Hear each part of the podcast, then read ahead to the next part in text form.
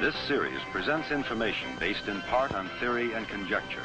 The facts that will be presented are true.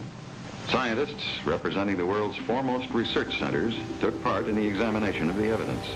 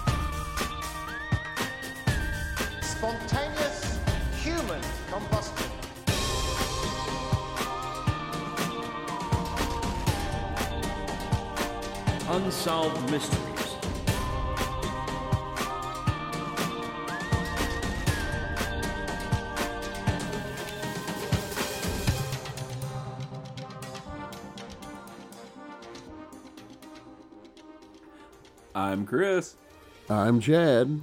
and together we are once again a pair of normal guys. Well, since I didn't die. All right, and I'd like to point out that uh, I have proven now that I don't need you. I know. I just need to say some key phrases like a GPS.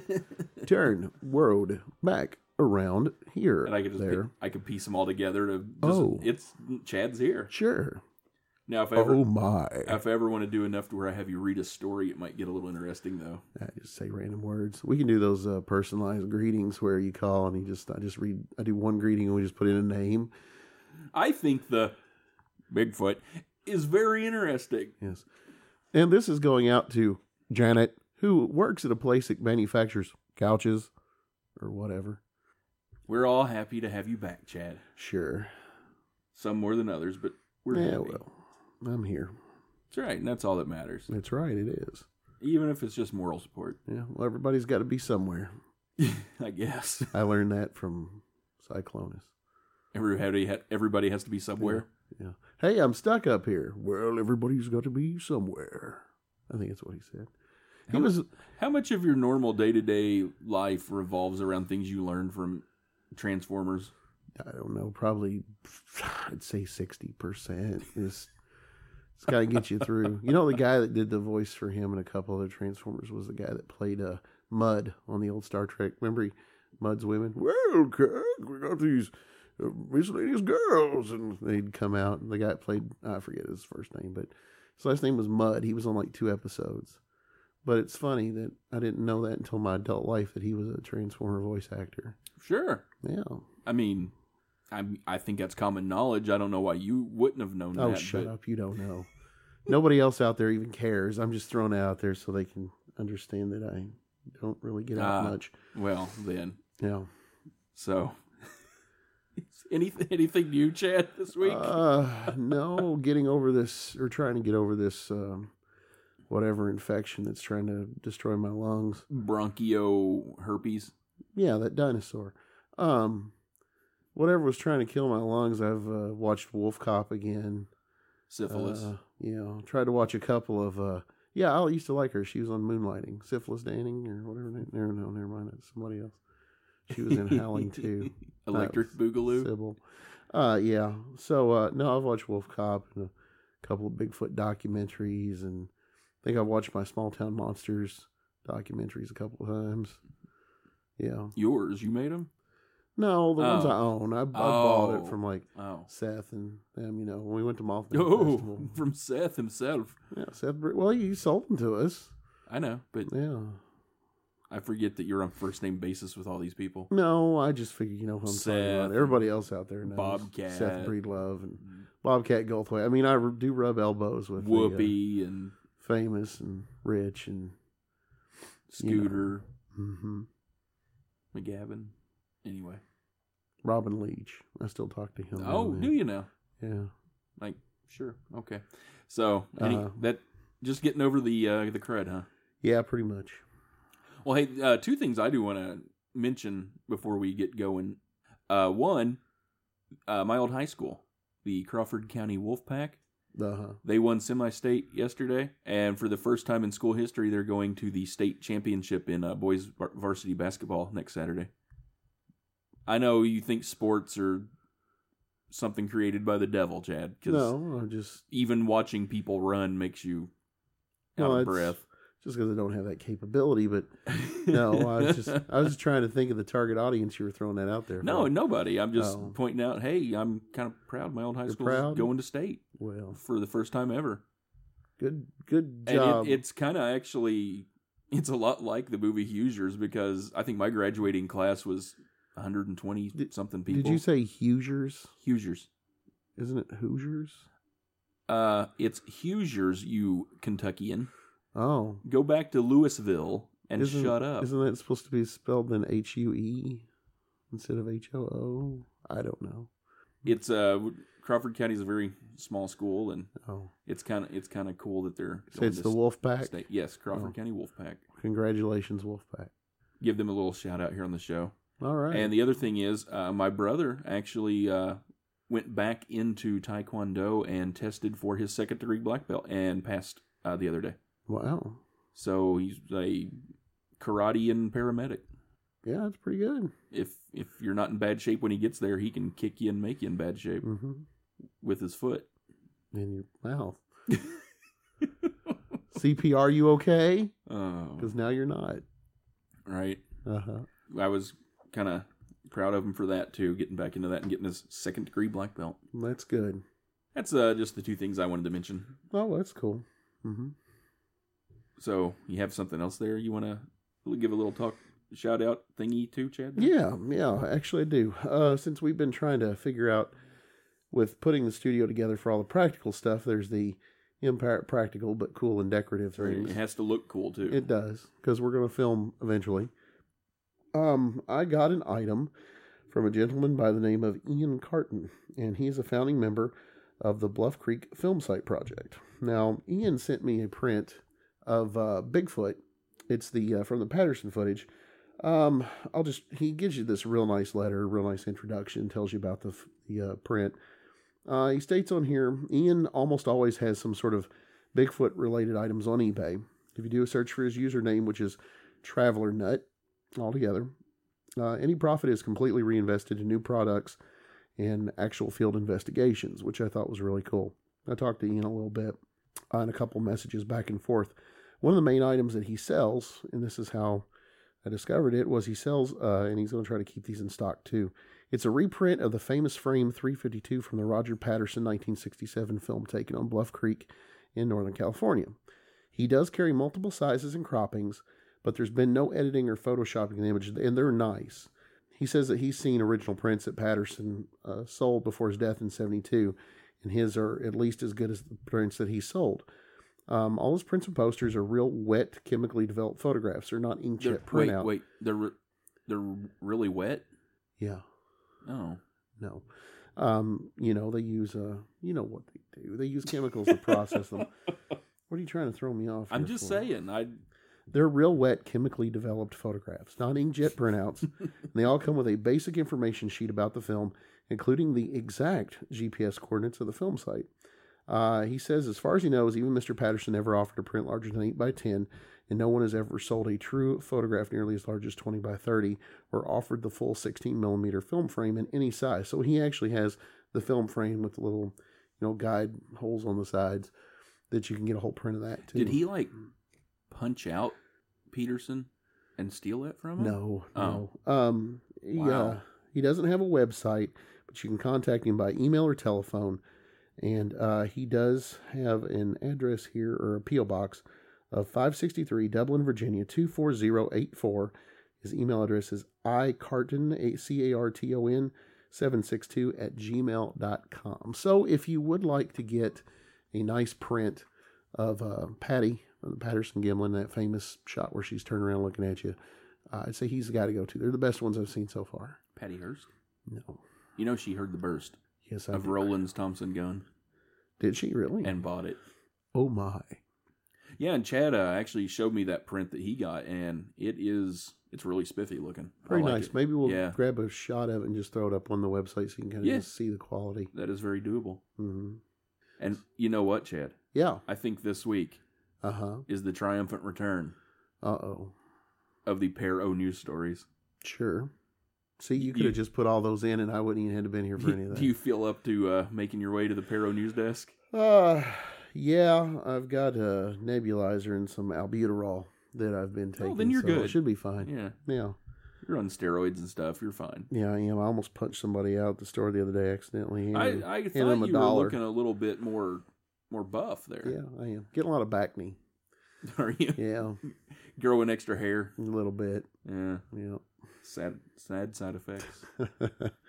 yes, it is. So yeah, the triumphant return of the Paro news stories, and why don't you kick us off with one there, Chad? Okay. Well, you know, uh, I always like to talk about Bigfoot and mysterious ape like creatures and everything, but why don't we go down under for a second and look at their mysterious ape monster things? How about that? The Yowie.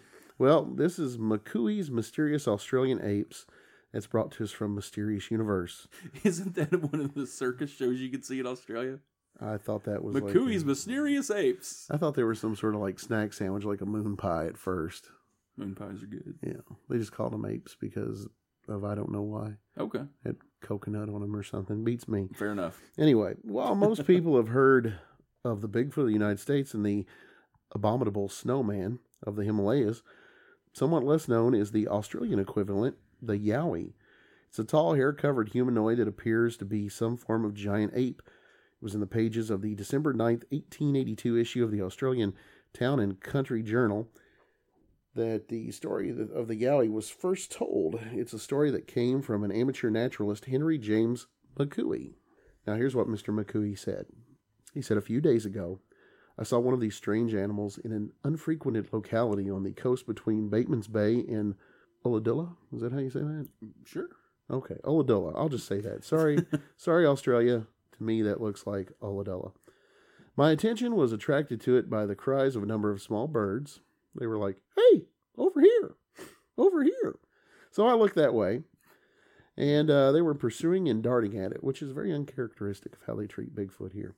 When I first beheld the animal, it was standing on its hind legs, partly upright, looking up at the birds above in the bushes, blinking its eyes and distorting its visage and making a low chattering kind of noise. Being above the animal on a slight elevation and distant from it less than a chain, I had ample opportunity of noting its size and general appearance. Mm-hmm. So Mr. McCooey gave a detailed description of the beast. He claimed to have seen. He claimed to have seen. He said, "I should think that if it were standing perfectly upright, it would be nearly five feet tall. So not as tall as Bigfoot." Right. It was tailless and covered with very long black hair, which was of a dirty red or snuff color. Snuff color. Mm-hmm. What's snuff color? Galapagos. I don't know. Uh, what is that? Kind of a brown, just brown I- color. I, I don't know. I don't do a lot That's of what I'm snuff. asking. Um, I have to look up snuff colors now. I'll probably just get snuff film. Um, Snuff Oh. color about the throat and breast. His eyes, which are small and restless, he needs more sleep, were partially hidden by matted hair that covered its head. The length of the forelegs and arms seemed to be strikingly out of proportion with the rest of its body, but in all other respects, its build seemed to be fairly proportional. It would probably weigh about eight stone, which apparently that translates to 112 pounds. So he's short but slim. Uh, he added that the strange creature, on the whole, it was most uncouth and repulsive looking creature. So, you know, wasn't dressed in a suit or anything.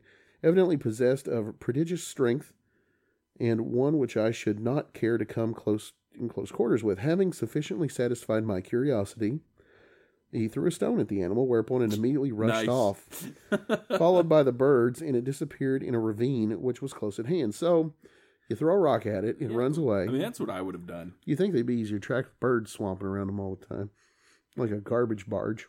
As the debate concerning McCooey's report grew, he submitted more and more communication to the Australian Town and Country Journal, all of which are well worth quoting.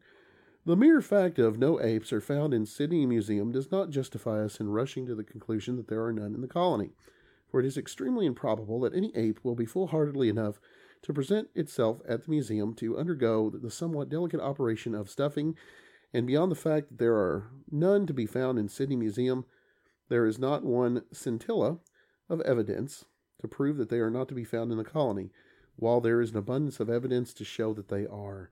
McCooey went on to reveal that he knew of other sightings of the creatures.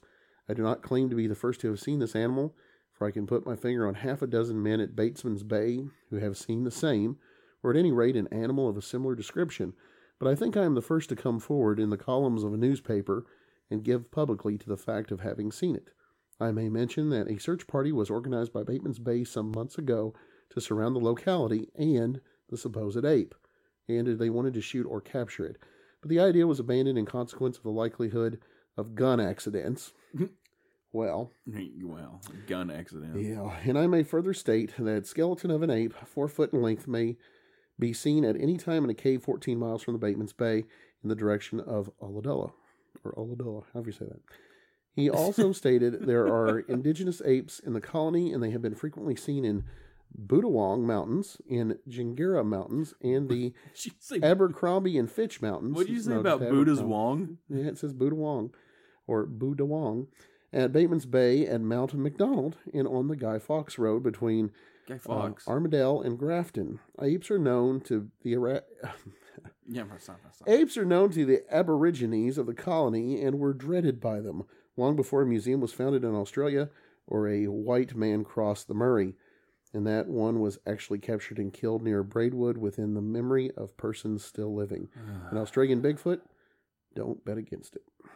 So, How? Oh, oh, is it over? yeah, that's it. Thank God. What? Nothing. What's wrong? I was hanging on every word. No, you weren't. Anyway, we're familiar with the Yowie, but that gives you a little backstory of when it was actually documented that the Yowie. we are familiar with. Yeah, I mean, we went out last week while you were sick for drinks. Uh-huh. You and the Yowie did? Right. We had Foster's. Uh-huh. It's the least used search engine on the internet anymore. Did you know that? Yeah, we. it's all Google. Nobody uses Yowie anymore. Yowie. we. hmm So anyway, So there you go. the Yowie. The Yowie. At yowie.com. I hear he has a wonderful blog. Really? Yeah. I mean, only if he eats a lot of fiber. Now we've got all that nonsense out of the way. We can talk about something interesting here. Is a damn glowing frog? No, it's not about a glowing frog, Oh, Chad. okay. It's about the hugest monster in the sea. Wait a minute. What's that? What? The hugest monster in the sea. Anyway, Chad, yes, the hugest monster. It's huge Huge. in the sea. Uh huh. A creature that features heavily in Scandinavian folklore and mythology, the Kraken, Uh oh. is a beast of the mysterious deep. It is a definitive sea monster, albeit not a sea serpent, of the long necked and humpbacked variety. In many respects, the Kraken sounds like a strange combination of giant octopus and gargantuan squid. Certainly, both animals have the ability to, ability to grow to significantly large proportions, with the colossal squid reaching overall lengths, including tentacles, of up to 46 feet. The Kraken, however, is said to grow much, much bigger, and to the point where, in centuries long gone, it supposedly dragged ships under the waves, drowning their crews in the process. The story of Orvar Otter, What? I don't know, it's in Norwegian or something. R R R. A renowned Scandinavian hero of old, whose adventures were chronicled in the 1200s, contains a description of a beast called the Hafgufa. Well, was he ever serious? He's only half Goofa, Well, well, I thought maybe he was serious. but which scholars of Scandinavian folklore and history believe, with hindsight, may well have been a kraken. Did I tell you some guy tried to sell me that at work one day and on the street? Tried to sell you some kraken? Yeah, yeah, he did. Huh. This is not so much a news story as it is a just a History lesson. history lesson of the kraken. Huh. The story states Now I will tell you that there are two sea monsters. One is called the half goofa, sea mist. Gosh. Another, Lingbacher, heatherback. It, the largest whale in the world, but the half goofa is the hugest monster in the sea. It is the nature of this creature to swallow men and ships and even whales and everything else within its reach. You know what, Chris? Yeah. If you meet the half goofa and you ask him not to eat you, Uh huh. you know what he says? What? Oh, nope, nope, nope, nope, not gonna do it. Nope, nope, nope, nope, nope. It stays submerged for days, then rears its head and nostrils above the surface and stays that way at least until the change of tide. Now, that sound we just sailed through was the space between its jaws, and its nostrils and lower jaw were those rocks that appeared in the sea, while the Ling Baker was the island we saw sinking down. However, Ogmund Tusuk has sent these creatures to you by means of his magic to cause the death of you and all your men. He thought more men would have gone the same way as those that had already drowned, i.e., to the Lingbacher, which wasn't an island and sank, and he expected that the half Goofa would have swallowed us all. Today I sailed through its mouth because I knew that it had recently surfaced. Um, So there you go, Wow. Chad. There's a little uh I feel like I just feel like I took a bunch of cough medicine and I was dozing off while I was watching some Nordic Viking movie, and It- then a commercial came on with Oprah Winfrey about how she lost forty pounds on Weight Watchers. if you're if any of the Pongite Nation is interested in hearing more of the story of the Ling Baker and Half Goofa and Kraken and other various Scandinavian uh, shenanigans, uh, look at the show notes for this episode, and the link to that, the rest of the story will be right there yes, I think they have a display this this summer that they're going to put up. about the Half Goofa The and the Half Ling Goofa Baker, the and Baker and the Kraken, The and lean cuisine, odd odor, and you know, Baker. So there you go, Kraken. Well, sound like you were on Kraken. Anyway, Yeah, one of these days we're gonna learn to like read these Read things stuff ahead. before we read them on instead the of just show. thinking that sounds interesting, Yeah, hey, Kraken, cool. Kraken, yeah, Yeah, killed them. which uh, brings up a very interesting subject, Chad. Yeah, what's that? Uh, a few shows back, we did the uh, ley lines and other mysterious, imaginary Another riveting episode. lines Yeah. on the Earth episode, and we said that we may follow that up with a a follow uppy show. Yeah, those lines lead somewhere, don't they? They do to Mhm. this show Yeah. Because uh, this show we actually going to do sacred places. Wow. And while not all the ones we talk about on the show may or may not, you know, they might be on ley lines, Probably are. but the ones I found, I didn't necessarily go by if they were on a ley line. But everything sacred is on a ley line. And they line up with each other, right? They do. I mean, one point to one point's a straight line, and somewhere there's a ley line. Yep. It's a crossword puzzle in mystical places. But anyway, that brings me to the point of this show is going to be chock full of mispronounced words, Cool. just like uh, the good old Kraken story. Yeah. Well, need So- to make sure that you keep all these for future clips. so that's right. So coming up after the break, some uh, mispronounced sacred places. Yes. Magical.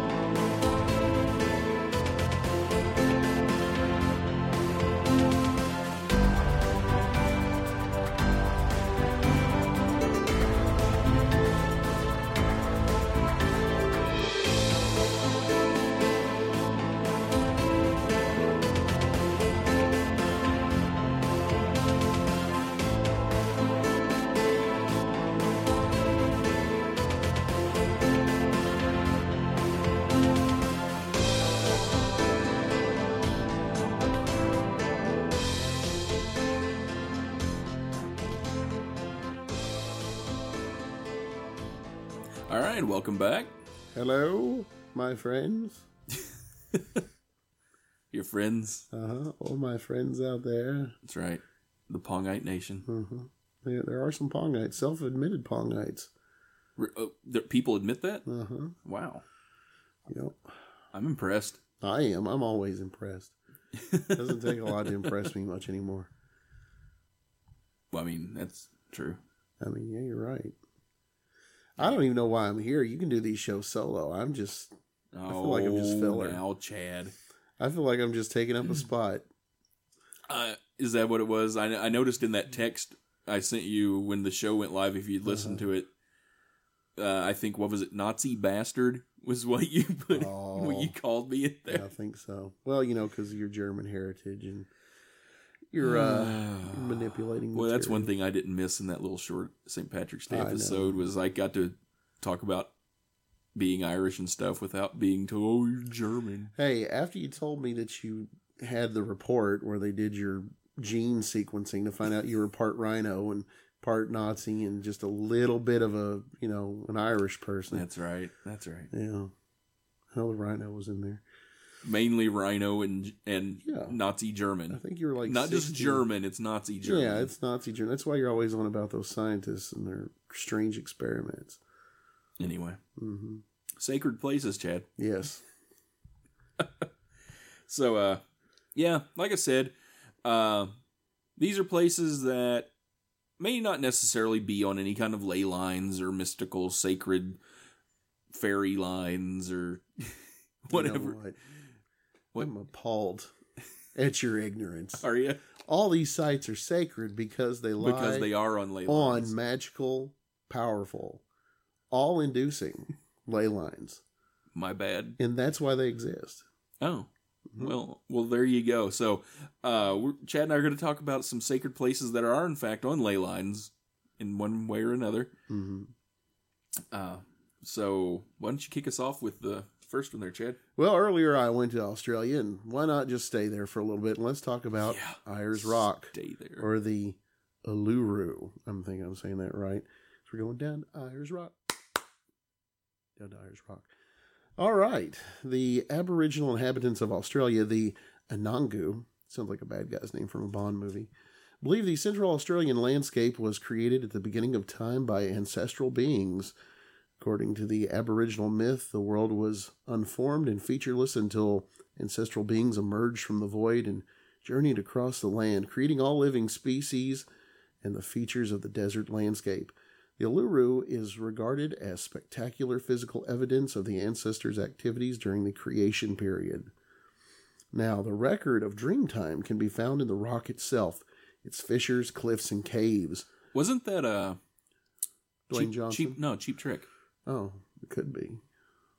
Dreamtime. Dreamtime? No, Oh, they talk about Fisher's cliffs, and caves. Dream Police. Oh, yeah, it's different. Oh, They were the ones that made sure that Dreamtime went, you know, smooth. they come to me in my head. And Sting showed up. The main path up to the summit of the rock is a traditional route taken by Aboriginal ancestors upon their arrival uh, at the at the Uluru in the creation time. Various outcrops represent different ancestral spirits, and by touching the rock, an Aborigine can invoke the spirits for blessings and communicate with Dreamtime. Which, oh, never mind. That was uh, something else. Wait, it was a Dawkins song, wasn't it? That's a Dream Warriors. Oh, I was thinking there was something that sounded like that that Sega tried to put out, didn't make it. Dream, the Dreamcast. Dreamcast. Dreamcast. Yeah, it was a Dreamcast. According to one Aboriginal myth, two Sega. tribes of Sega ancestral spirits were invited to a feast in the area. Nummy nummy. But they became distracted by a beautiful but sleepy lizard woman what? Oh and no. dollied at the water hole. Oh, that sounds like an innuendo. Angry at being stood up, the waiting host sang evil into a mud sculpture that came to life as the dingo. And then it stole a baby. A wild dog that has been known to carry off, guess what? Babies. What? Yep, there was a terrible slaughter followed by a great battle which ended in the deaths of the leaders of both tribes. The earth itself rose up in grief at the bloodshed, and this is Uluru. Uluru remains sacred to several Aboriginal tribes in the area who still use it for rituals and leave paintings in its caves. You know, sometimes they look like um, a Putin painting. The meaning of the rock's features are passed on to youth in songs and initiation ceremonies conducted in the caves along the base of Uluru. The rock is also, and I'm probably saying that wrong the whole time, the rock is also sacred to New Age practitioners, some of whom have adopted Dreamtime into their beliefs. So, Fair enough. there you go. If you like to dabble in some of the Aboriginal ancient beliefs, or if you're just a modern New Age person who decides that you want to go to Australia and hit it hard where the beginnings of all things happen, then head right there and see what's happening. You know what I'm taking away from that whole story? What's that? I mean, nothing about Ayers Rock. I mean, pfft, whatever. I'm taking away that dingoes came from a mud sculpture that was saying evil to by a sleepy lizard woman. Yeah. I And mean- then they take your baby. Holy crap. Yeah. Then you, God, you know, half of what we were reading right Are you appalled by my ignorance? I am. You know, half of what of what we just read there takes place in most other fictional stories. Sleepy cinema. lizard women? Yeah, sleepy lizard women. Look at Flash Gordon. They were in there. Yeah, the lizard people in the cage. Were they were were they in uh, City Slickers too? uh, everything was in The City Legend too. of Curly's Gold. everything was in that. Because anything that's a sequel has to either have the Legend of Curly's Gold or, Or Electric Electric Boogaloo. Boogaloo attached to it. We all know that. But yeah, I mean, dingoes, your babies, Sleepy, magic rocks, sleepy lizard women. I Mm-hmm. think Jim Morrison wrote a song about her. probably. Anyway, Mhm. I know that a lot of truck stops have a lot of those hanging around. sleepy lizard Sleep- women. sleepy lizard, lot lizard women. I think Letus is no, never mind. Hi, Letus, Yeah, hi, Letus. You doing all right out there, buddy? I hope you are. if he listens. Yeah, he never listens. Well, hey, Chad. Yes, sir. I'm going to tell you a little story about the Bighorn Medicine Wheel. Holy crap! Bighorn Medicine Wheel is a sacred ancient site located on top of the Bighorn Range in Wyoming, Mm-hmm. USA. USA. Oh, wait, USA. Yeah. Although the Bighorn Medicine Wheel was constructed by Plain Indians, Not the fancy ones. the Plain Indian. Uh-huh. So, yeah, a, a bunch of Plain Indians Mm-hmm. built the Bighorn Medicine Wheel only three to eight hundred years ago.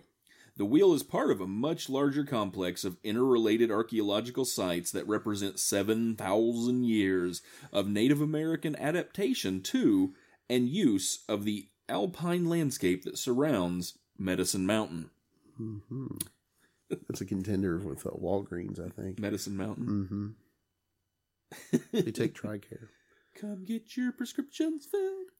It's all At at Medicine Medicine Mountain. Mountain. The Bighorn Medicine Wheel has always been of great astronomical significance due to its alignments with the stars. Mhm. That's where they all get their drugs. Clooney. It's the med- the drugstore to the stars. Mm, well, It has also been used by Native American Indians for sacred rituals. How and why the Bighorn Medicine Wheel was constructed is not entirely clear. According to one creation story, the wheel shares a special bond with a boy named Burnt Face. Freddy Krueger. Exactly. Yeah. When the boy was only a baby, he fell into a fire and was severely scarred. When the boy was 10 years old, he went on a vision quest in the mountains, where one of the shamanistic spirits gave him his clawed, knife like glove. You know why he had? Oh, he has a clawed knife-like glove. He has a burnt face. You know why they sent him to the mountains and he stayed for a while because they insisted. I actually made that last part up about his glove, Chad. Oh. I'm sorry. That's okay. I was excited about it. I know you were. I was. You drew me in, buddy. But, Hope the uh, audience went on that trip too. Burnt Face uh, stayed there for some time and fastened, which I'm hoping that the story meant fasted. Fasted. Yeah. The creation story tells that during his vision quest, he helped to chase away an animal that attacked eaglets. Delicious. An adult eagle returned the favor by carrying the boy away. As a miracle, the boy's face was smooth again. Well, the eagle ate the outer layer. Well, doesn't uh doesn't bird feces contain a little bit of acid? So maybe he used the eagle poop as a little bit of a facial scrub, and he got rid of the scarring. Oh, I thought you were just going to say he put a little bit on his tongue and that's why he had a good time. The out in the acid. Yeah. He little took eagle poop trip. acid. His face isn't really smooth. He just thought it was. He just now. seemed to believe it was. My face is so smooth. Native American Indians have used the Bighorn Medicine Wheel for fasting and vision quests for centuries. The place was also used for prayers and healing. Mhm. In the 1970s, archaeoastronomer John Eddy noticed that some of the wheel's spokes pinpoint the direction of the sunrise on different solstices, and other spokes mark the rising point of other stars, suggesting the site may have once been an, an observatory. At the center of the Bighorn medicine wheel is a donut. Shaped. Oh. Shaped pile of stones. My bad. A cairn connected to the rim by 28 spoke like lines of stones. Six more stone cairns are arranged around the wheel. Most of them are large enough to hold a sitting human. That sounds practical. Well, sacrifices or something. hmm Examination of the ancient, ancient wheel revealed that if a person sits at one cairn looking towards another, then he or she will be pointed to certain, certain places on the distant horizon. Well, I mean, if you got a point, amazing. These points indicate where the sun rises or sets on summer solstice and where certain important stars rise heliacally. That is, first rise at dawn after being behind the sun. The dawn stars helped foretell when the sun's ceremonial days would be coming. The area is free of snow for only two months, around the summer solstice. John Eddy became intrigued with this very special place and discovered Wheel's arrangement point to the rising and setting places of the sun at summer solstice, as well as the rising places of Alderan. Oh, wait. I don't think it's rising places of Aldebaran in Taurus, Rigel in Orion, and Sirius in Canis Major. These are bright, important stars associated with the solstice. Built over a period of centuries by ancient North Americans in alignment with the stars, this is considered the most important medicine wheel in the American West. Hmm. And there you go. The Wow. Bighorn Medicine Wheel. That's pretty big. I yeah. Well, Yes, Chad. I think I'm going to talk about Crater Lake. There was a movie about the Crater Lake monster that was, uh, you know, had Crater Lake in it. I like that one. was there Yep, Crater Lake in Cascade Mountains in Oregon. Oregon? Or if you're not from around there, it's Oregon. Oregon. Okay. Home of Sasquatchy. Folded paper art. Oh, it's Oregon. Oregoni. Oregoni. Yeah, at 1,943 feet, more things than its depth have made Crater Lake a mystery. Uh, it's a hotbed for strange disappearances, ghostly encounters, and legendary beasts. Why, Bigfoot himself is known to show up here from time to time. Rangers once reported following a large, dark, putrid smelling creature through the woods until it started throwing pine cones at them. Never known lead us to visit Oregon. The Pu- area is also home to Putrid at least two claimed slayings of the Sasquatch. One was by a car, the body was reportedly whisked away by the government, and one was by a train, and there wasn't much left. The train conductors didn't report slamming into something that looked like the legendary beast for fear they'd be accused of drinking on the job. So You know, if I was a train conductor, thought I hit mm-hmm. a Sasquatch, I would I wouldn't tell anybody either because I would take the freaking body that was smeared on the front of the train and I would retire and be rich then. really, I figured the way it hit it would just be like a coat. you could just take that off, put your arms through, and there you go. You've got Sasquatch coat. Furs murder. Well, I mean, they did kind of kill him with a train. So it's okay if he's already dead. Yeah, I mean, it's like Oh. roadkill kind of thing. So it'd be okay if I made a roadkill possum skin coat. Well, remember the guy that made the the cat drone? Took the taxidermy is cat true. and stuck it on a drone, and then he flies that dead cat around. Yeah, I mean, he seemed to justify that. Nobody burned his house down. I'm gonna do that with tarantulas. Make little drones out of tarantulas so people think there's flying spiders. I mean, probably scare some people. Anyway, Anyway, UFOs are no stranger to the area either. In February of 1997, a jet pilot reported military aircraft pursuing UFOs above the lake. That night, a loud sonic boom was heard all across western Oregon. Strange lights make periodic appearances in the area. Everyone's heard of Bigfoot and UFOs, but even more rare and sinister entities are fabled to haunt the wilds of Mazama and its crown jewel, Crater Lake. Mazama. Uh-huh. The Klamath Indians say that to gaze upon the splendid blues is to invite death and lasting sorrow. The Modoc tribe, who lived on its borders for millennia, knew the mountain since before eruptions rendered its tall peaks to a dusty bowl. They retain a strict taboo against the place. It's evil, they say, the home of dark spirits. People disappear there.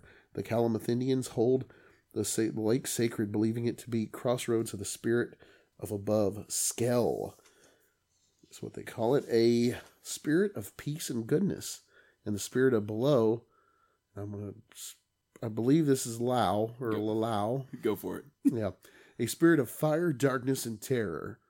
The Klamath believe that a battle between these two created the lake when, after defeating the even Llao, Skell collapsed the mountain on its on his portal to the world and covered it with a clear water as a sign of everlasting peace. I'm surprised there isn't a brand of water with that name on it. Scale. Yeah, be like, here, you want a bottle of scale? Skell cast Llao's limbs into the lake and tricked the water animals, which were faithful to Llao, into devouring them. So they ate his feet and stuff. But when the animals reached Llao's head, they recognized it as their master and would not touch it. Wow. Oh, hey. Remember when they blew Oh, up Unicron? There's the. Sorry, we ate the rest of your body. We didn't realize it was you. Yep. And today it can still be seen as a lone, steep cinder cone rising from the lake's waters. It's known as Wizard Island. Harry Potter. Harry Potter. Well, Mr. Potter. And Llao's spirit is still said to make its home there. In other words, the Klamath's version of the devil lives in Crater Lake. Expecto Patronum. Mhm. Oh, sorry. I had to take some medicine for Got that. that. excited. I'm my bad. Yeah. Crater Lake is also known for the Old Man of the Lake. It's a large stump of a tree that has been bobbing vertically in the lake for more than a century.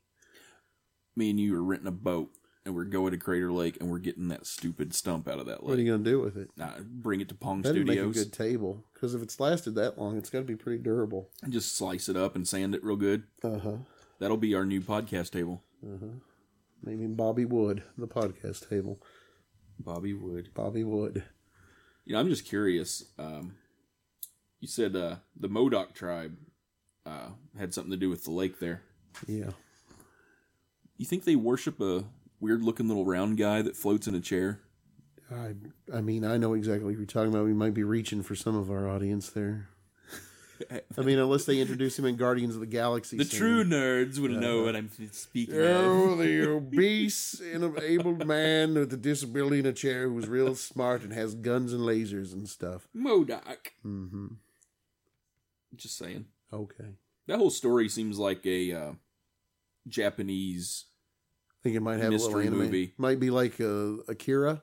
something. Might Uh, be some Akira you've stuff got going on. two spirits fighting and body parts. body parts around. floating that get they start i mean if they wouldn't have started at his uh feet none of this would have happened if they Yeah. started at his head they'd been like oh hey skell or Yeah. llao whichever one you are Mm-hmm. True. wizard island I like Wizard Island. avada kedavra Abracadaver. anyway chad moving Yeah. from crater lake on over to uh oahu land of magnum Mm-hmm. we have kaneana cave Kaneana. For over 150,000 years, the island of Hawaii has harbored a secret, Chad. A secret. Yes. What is it? Near Makua on Oahu, the volcanic rock was eroded by the sea to form a cave out of a giant lava tube. This is where the local people believe mankind was born, emerging from the womb of the earth goddess. They called the cave Kaneana, after the god of creation, Kane. Not Kanye. Legend has it that the shark may. Oh, wow. Nana Nui. Nana Nana Nui. Nana, Nana Ue. Nana Nui. Legend has it that the shark man Nanaue, also Mm. called Kaneana and Makua Charlie. Oh well. I now, remember he wait a on Two minute. Half Men. Charlie's not Hawaiian. Later, reigned from this cave. Like all fine myths, the story of the Hawaiian shark man includes drama, camaraderie, and a respectable amount of bloody murder. Pshaw. It does. Sounds like Angela Lansbury's on top of this. Ooh. Murder, she wrote. Born from a shark father, the shapeshifter Go for it. Kamohoali'i, and a human mother, Beyonce. maybe. It was only when Nanaue first experienced the taste of meat that his carnivorous heritage led to incontrollable bloodlust. He would assume human form to trick his prey, then drag then drag them back to the cave for dinner. Fortunately, he was eventually chopped up by the Hawaiian people. The cave was also home to both a powerful shark goddess and Madame Pele. Mm, She was really good at soccer. that's what I heard. Honoring this color, colorful history, the cave has been the site of magic, ritual, and religious ceremonies. The area around the cave has been considered sacred and kapu, which is the Hawaiian word for taboo, Okay. by local communities in recent times. Hmm. So, Nanaue, Kaneana, Makua, Oahu, and Kamahoa Ola Kamahoa'ola'i'i. Kamanaki. There you go, Sharkman Ah, in Hawaii. I think he was in the Suicide Squad story before they changed it to. Um, Gator guy. yeah. What man lizard No, what is his name? gator guy. No, Man shark thing. no. Hang on, what is his name? You know what? It's stupid that I don't even know what that is because he was in Batman the animated series all the time. There's Dead- Killer Croc. Killer Croc. Yeah. Like there's Why they Deadshot, changed it to him, I don't know. There's Harley Quinn. Mhm. Killer Croc. There's Will Smith. uh, There's some other people that nobody knows. Killer Croc pot. There's Killer Croc. hmm Killer Croc. You know, I'm surprised they don't sell legalized marijuana. It's called Killer Croc pot. Or the uh the Taffel people need to license that and make a Suicide Squad themed crock pot. It looks like That Croc's head, and you just put meat in it. And let it- Killer let it, cook pot. all day. Yeah, exactly. Killer Crock Pot Meals by Betty Crocker. There you go. Pot. Killer Betty Crocker. I don't know. Oh my, what's Oh coming up now? well, next we're going to talk about Lake Booby Poo Poo. I'm sorry. Wait, what? Lake Booby Poo. No, it's Lake Titicaca. Where is that? It's in the Copacabana in Bolivia. Copa. Copacabana. You know it's where the Lake hottest spot. Titicaca's here. no, it's Oh, the what? hottest spot north of Havana. Is it? Yeah. What's do you know? what? That's what. Uh, what's Is his name says? Because of where it's at on the, you know, close to the equator or something. I don't well, know. north of Havana would be farther away from the equator. Well, further away from. Well, why is it so hot then? Because Barry Manilow says so. Oh, Because her name was Lola. was she? What was she? She was a. That's, Was she a dancer? that's all the song I know. Oh, okay. His name was Rico. Suave. He liked to make copiers. Okay, so His rival was named Sabin. Lake Booby. I mean Lake Titicaca. Yeah. we- Okay. Anyway. It's a beautiful and much. Ven- never mind. Yes. Venerated. It's a beautiful and much venerated sacred lake that lies on the border between Peru and Bolivia, near Copacabana. According to Incan mythology, it was from Lake Titicaca that the creator god Viracocha Varicose. veins rose up to create the sun, moon, and stars in the first magical box of Lucky Charms. And the first human beings. Recently, a large temple was discovered submerged in the lake, adding to its mystery and fascination. In 2000, an international archaeological expedition discovered an ancient temple submerged in the depths of Lake Titicaca. The huge structure is nearly twice the size of a soccer field. That's 660 feet long and was found by following a submerged road that begins near Copacabana. The temple is estimated to be between 1,000 and 1,500 years old.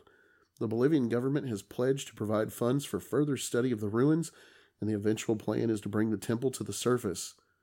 However, locals are fearful about the effects that such disrespect of the sacred lake, sacred lake might bring. Hmm. According to Incan lore, after a great flood, the god Victorola, no, it's Vera Viracocha, arose from Lake Titicaca to create the world.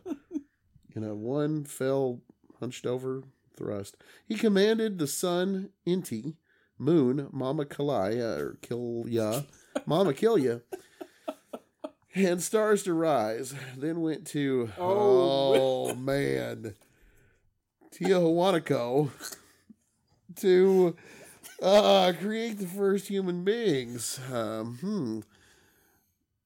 Malku Kopek and Mama o- Oklo. I heard she she choked to death on a ham sandwich. These first humans, the Inca Adam and Eve, were formed from stone and brought to life by uh, Viracocha, who commanded them to go out and populate the world. Thus, Lake Titicaca is the birthplace of the Incas, whose spirits return to their origin in the lake upon death. And You there okay? you have it. All right. So if that wasn't scientific and professional, I don't know what could be. And you know what makes me happy? What? I mean, that story there's enough, Chad, but I've got the next one. Uh-huh. And then I notice you're up for the, the story from Japan. Oh. Oh, I don't know if I can get over uh whew, that amazing story about whatever that Hey. stuff was about Lake Titicaca. I forgot what I talked about already. I don't even know.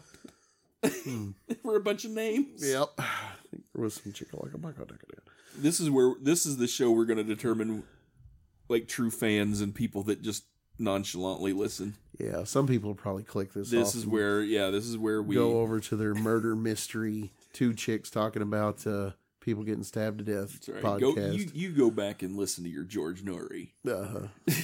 coast to coast. We laugh at you, George y'all. Noory. no, I don't. I don't laugh at George no, George Noory. Noory's awesome. He is George like Noory will send people to he's your the house. he's the nearest thing to God on earth as Well, there is. I wouldn't, you know, No, sh- that, but hey, Hey, Chad, have you ever heard of the Plain of Jars in Laos? Not since Grandma used to can peaches. Well, Chad, the Plain of Jars is one of the oldest archaeological mysteries in Southeast Asia. Hmm. Located on the plateau of Xieng Khouang in the mountains of Indochina, there are about 90 different jar sites. Each site contains from 1 to 400 jars. It has been estimated that they were created 3,000 years ago and are made of sandstone, limestone, granite, breccias, and conglomerate, with the majority being made of sandstone. The tallest jar is about 9 feet tall, and all are made from their own individual slab of stone. At first glance, they appear to be haphazardly placed, with some standing upright and others on their sides, pointing in different directions.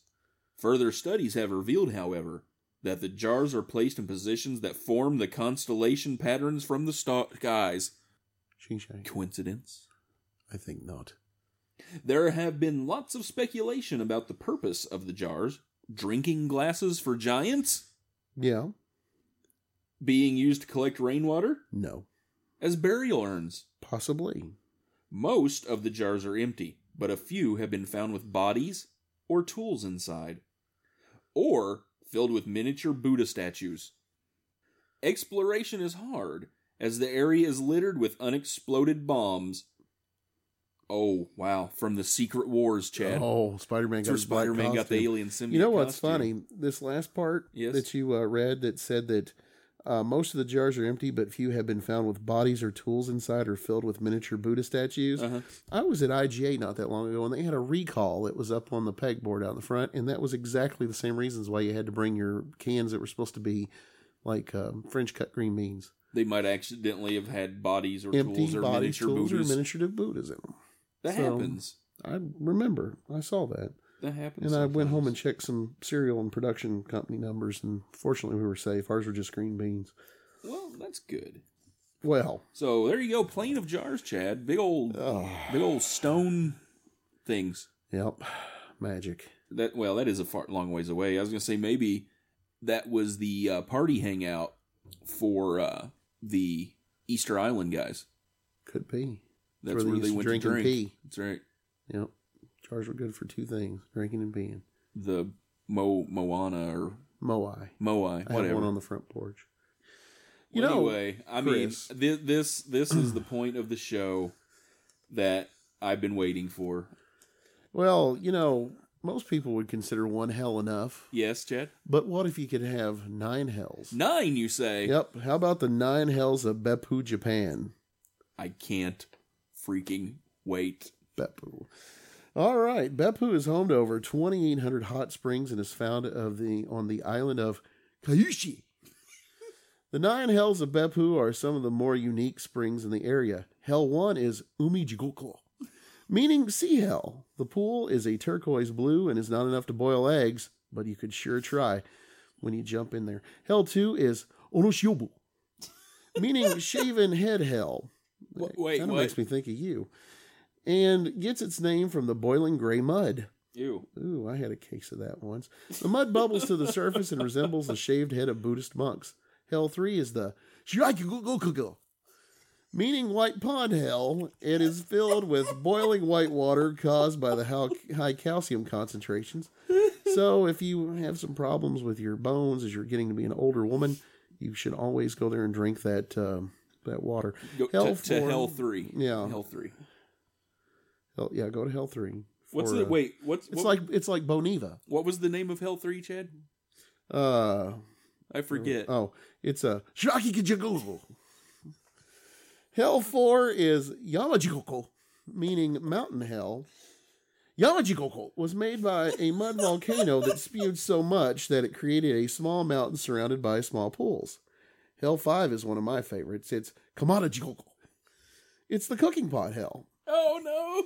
It's a collection of boiling hot springs that are flanked by a red devil statue featured as the cook. Wait a minute. I've seen that. I It's don't think that red devil that red devil statue is not natural. It's that ham that you get. Oh, oh, Hell oh sick. deviled ham. Yeah, devil ham. Mm. Oh.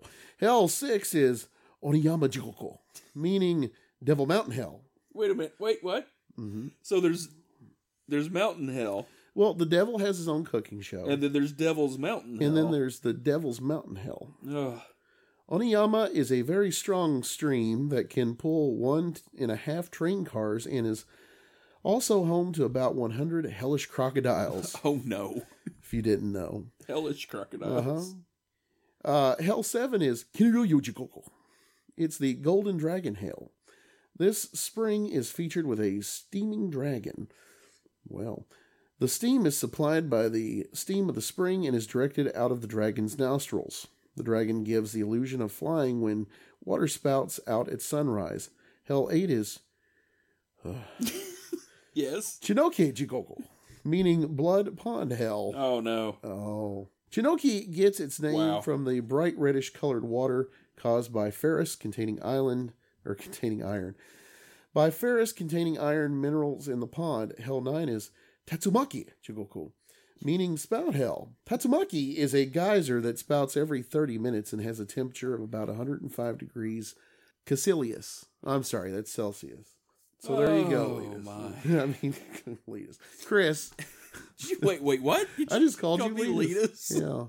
Well, Chad, I, th- there's no way this can stand up to your riveting account of the nine hells of Beppo. Well, Or, oh wait, Beppu. Sorry. Uh, King Caesar. so, but uh, I've got Avebury to to finish the show up here. Yeah, where's that located at? Well, Chad, it's located 90 miles west of London, 20 miles south of Stonehenge. Avebury is the largest known stoned ring in the world. Why is it stoned? Oh wait, no D. Stone Oh, ring. Oh, Older than the more famous Stonehenge, the multiple rings of Avebury are cloaked with mysteries which archaeologists have only begun to unravel. Similar to Stonehenge and many other megalithic monuments on, in the British Isles, Avebury is a composite construction that was added to and altered during several periods. As the site currently exists, the Great Circle consists of a grass covered chalk stone bank that is 1,396 feet in diameter and 20 feet high with a deep inner ditch having four entrances at the cardinal compass points. the hell you say? Did you get all that? yeah, gonna build my own now with some help from people at the Home Depot. Just inside the ditch, which was clearly not used for defensive purposes, lies a grand circle of massive and irregular sarsen stones enclosing approximately 28 acres of land. This circle, originally composed of at least 98 stones, but now having only 27, itself encloses two smaller stone circles. The two inner circles were probably constructed first, around 2600 BC, while the large outer ring and earthwork dates from 2500 BC. I see. Hmm.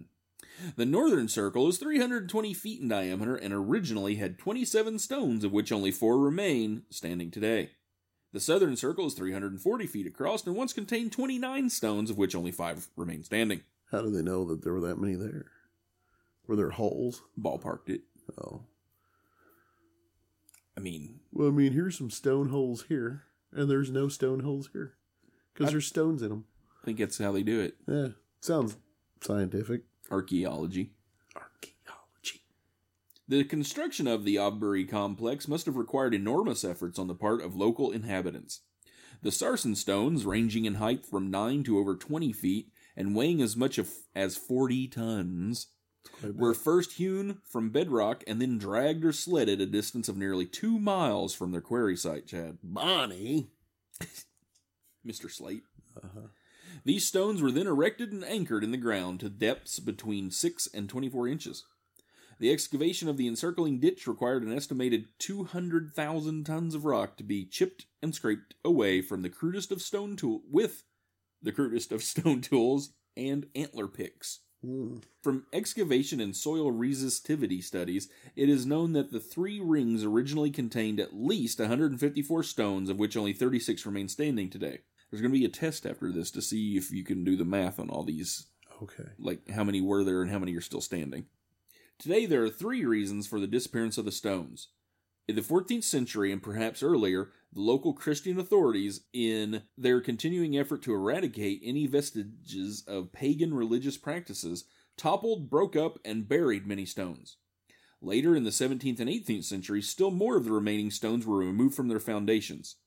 Crops could then be planted in the areas, and the massive stones could be broken into smaller pieces and then used for construction of houses and other buildings. Only 1,500 meters south of the main Avebury Ring stands Silbury Hill. This is a very big uh, Peter Gabriel song, I think. I think so. The largest and perhaps the most enigmatic of all megalithic constructions in Europe. Crisscrossing the surrounding countryside are numerous meandering lines of standing stones and mysterious underground chambers, many positioned according to astrological alignments. Wow.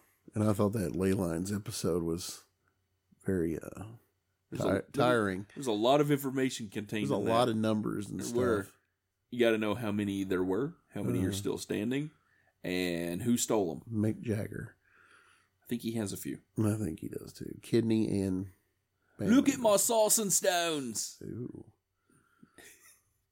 So, Yes, Mr. sacred Catherine. places, Wow. I'll sleep better tonight. knowing that there are tho- that many sacred places. Uh, w- sure. I mean, heck, we didn't even talk about Stonehenge or the pyramids or Shoney's. Kentucky down under. True. Talk about that. Bran- Guntown Mountain. Branson.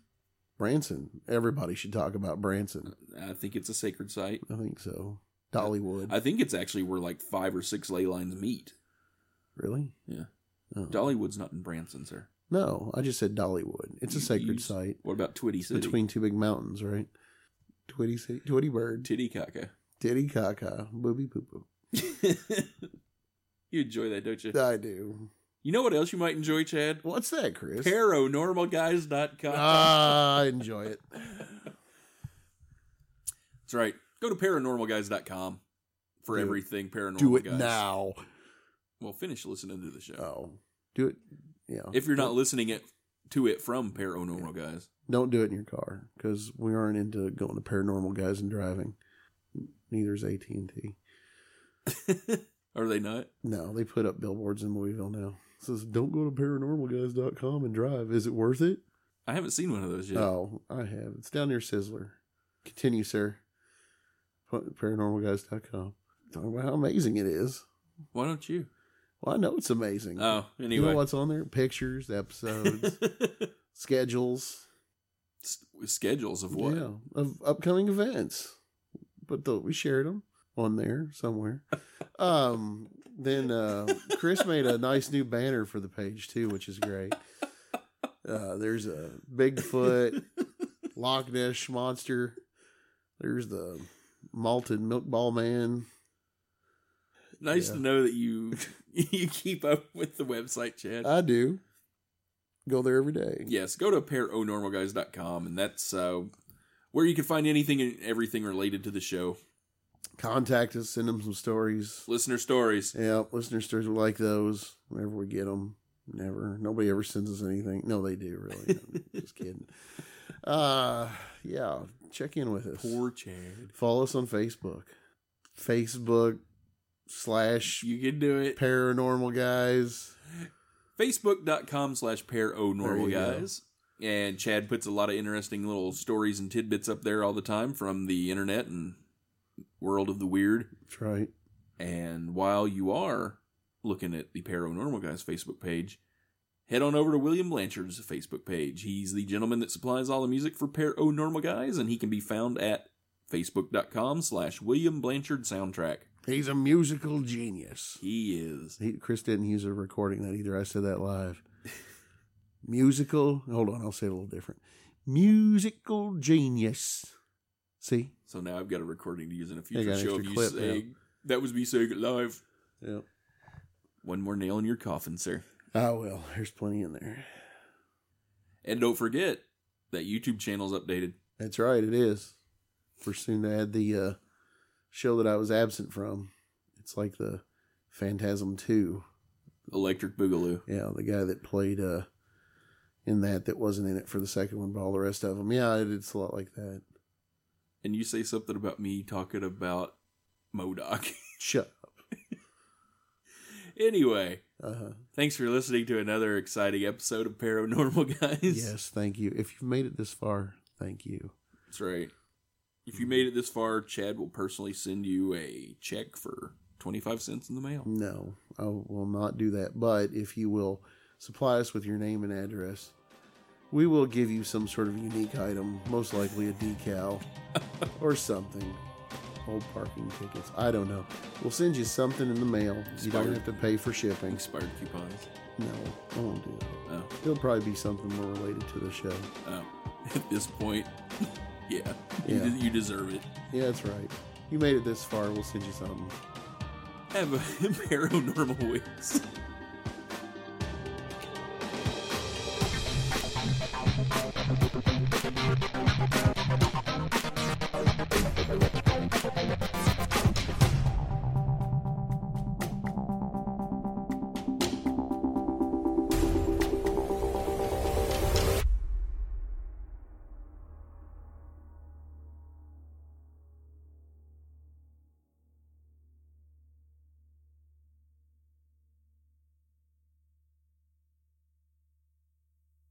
Rabbits eat their own poop.